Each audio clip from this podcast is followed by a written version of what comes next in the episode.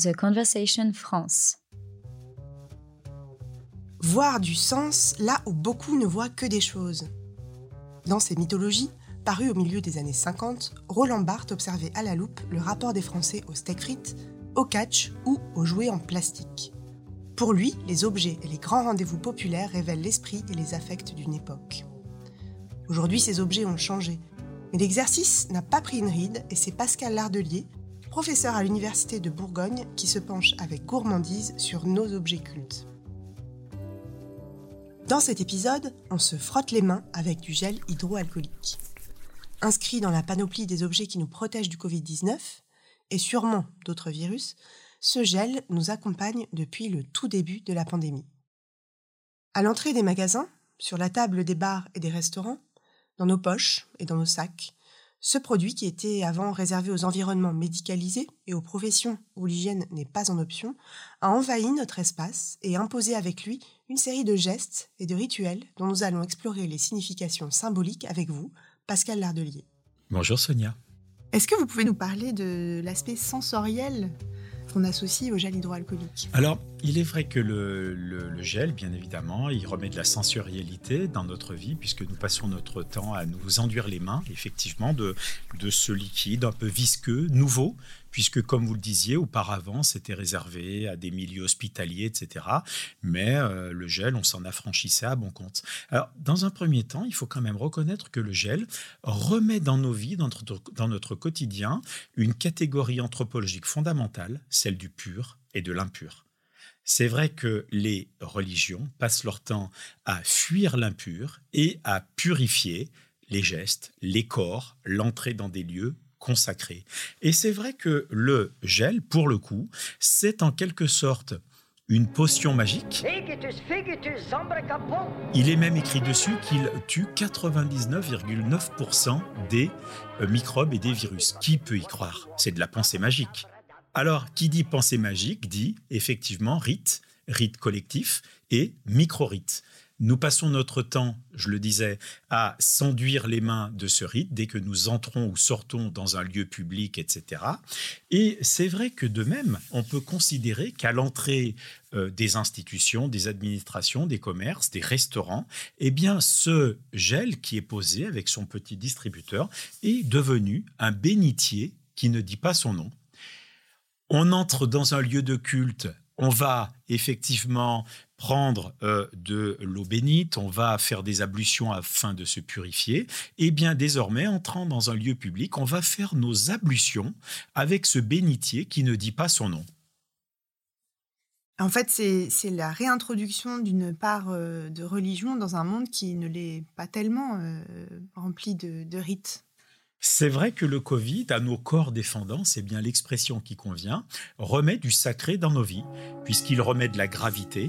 On sait que le Covid a remis dans nos vies des catégories anthropologiques fondamentales. Je parlais tout à l'heure du pur et de l'impur, mais il y a aussi le bon et le mauvais.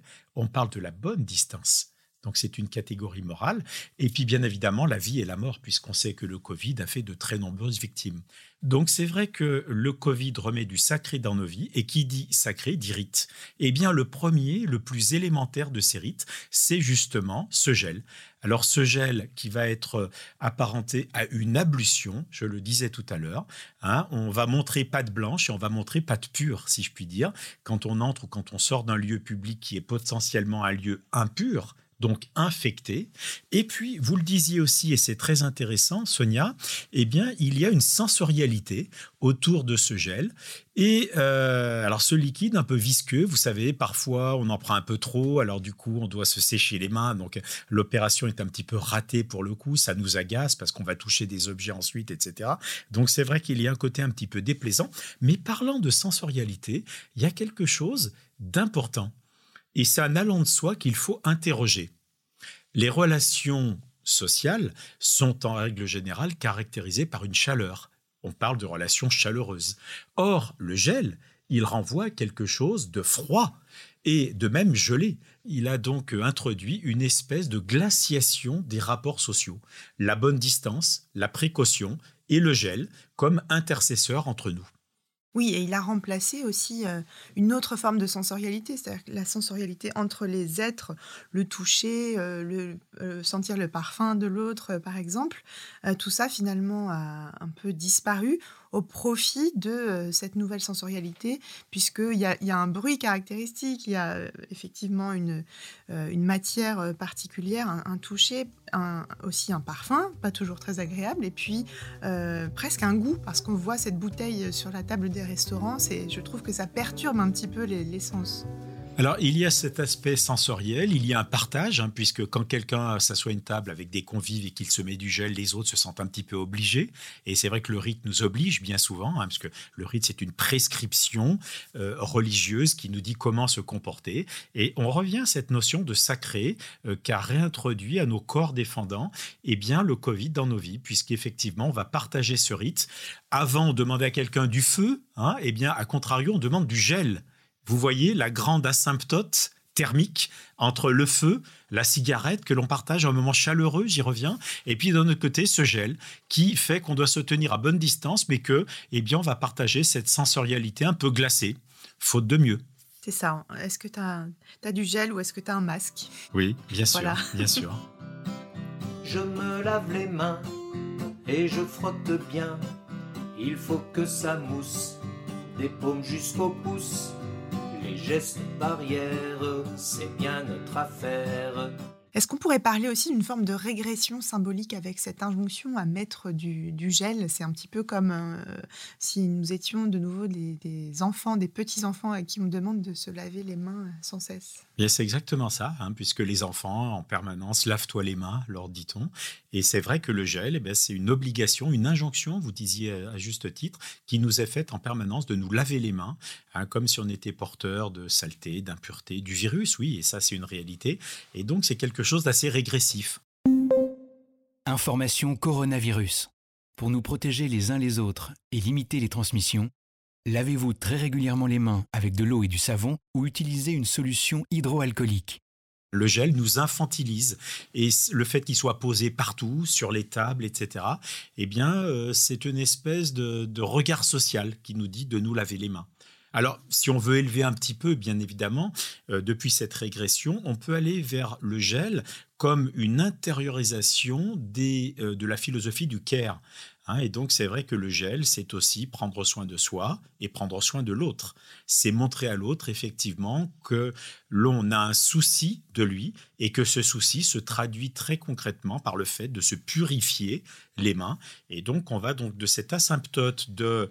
d'un geste régressif et infantilisant, se laver les mains, vers quelque chose d'un petit peu plus altruiste pour le coup, euh, qui est véritablement eh bien, de prendre soin d'autrui en, se, en prenant soin de ses mains pour commencer. Les mains étant les médiateurs avec autrui, se serrer la main, qui est désormais devenu euh, ce que euh, Aznavour appelait un plaisir, euh, un plaisir euh, démodé pour le coup. Viens, découvrons, toi et moi, les plaisirs démodés. Oui, maintenant, on se, on se check, on se donne un coup de poing. On se bump. Alors, on appelle ça le bump et donc un aparté. Je trouve qu'il y a, dans les nouveaux gestes qu'a introduit le, le Covid, une forme de violence symbolique, comme dans un premier temps. Là où on se serrait la main et l'origine de la poignée de main, c'était de montrer qu'on n'avait pas d'arme blanche cachée. Et bien, désormais, on se donne un coup de poing. Alors bon, c'est symbolique, bien évidemment, mais euh, ça fait sens. Alors, la sensorialité du Covid, c'est qu'on aurait pu se saluer avec le très beau signe euh, de, de, du langage des signes, des sourds et muets, qui va de la main à la bouche pour dire bonjour. On aurait pu faire le namasté, euh, namasté asiatique. Et à contrario, on a choisi un toucher. Et même quand on se salue en temps de Covid, il faut que les coudes, que les poings, que les pieds, que les corps se touchent à un moment donné, selon des conditions ritualisées, mais on a comme un besoin de, de ce contact avec autrui. Donc finalement, avec le, le gel hydroalcoolique, on passe euh, d'un lien euh, assez froid euh, à un lien de soin de l'autre et de soin de soi, de care, très symptomatique de notre époque aussi, finalement. Merci beaucoup, Pascal Lardellier. Merci à vous, Sonia Zanana.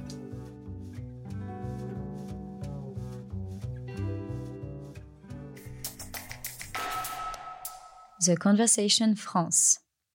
In Extenso est un podcast de The Conversation. Chaque vendredi, la rédaction donne la parole à la recherche pour mieux comprendre l'actualité. Retrouvez l'ensemble des épisodes d'Inextinso et nos autres séries directement sur the conversation point com dans la rubrique podcast.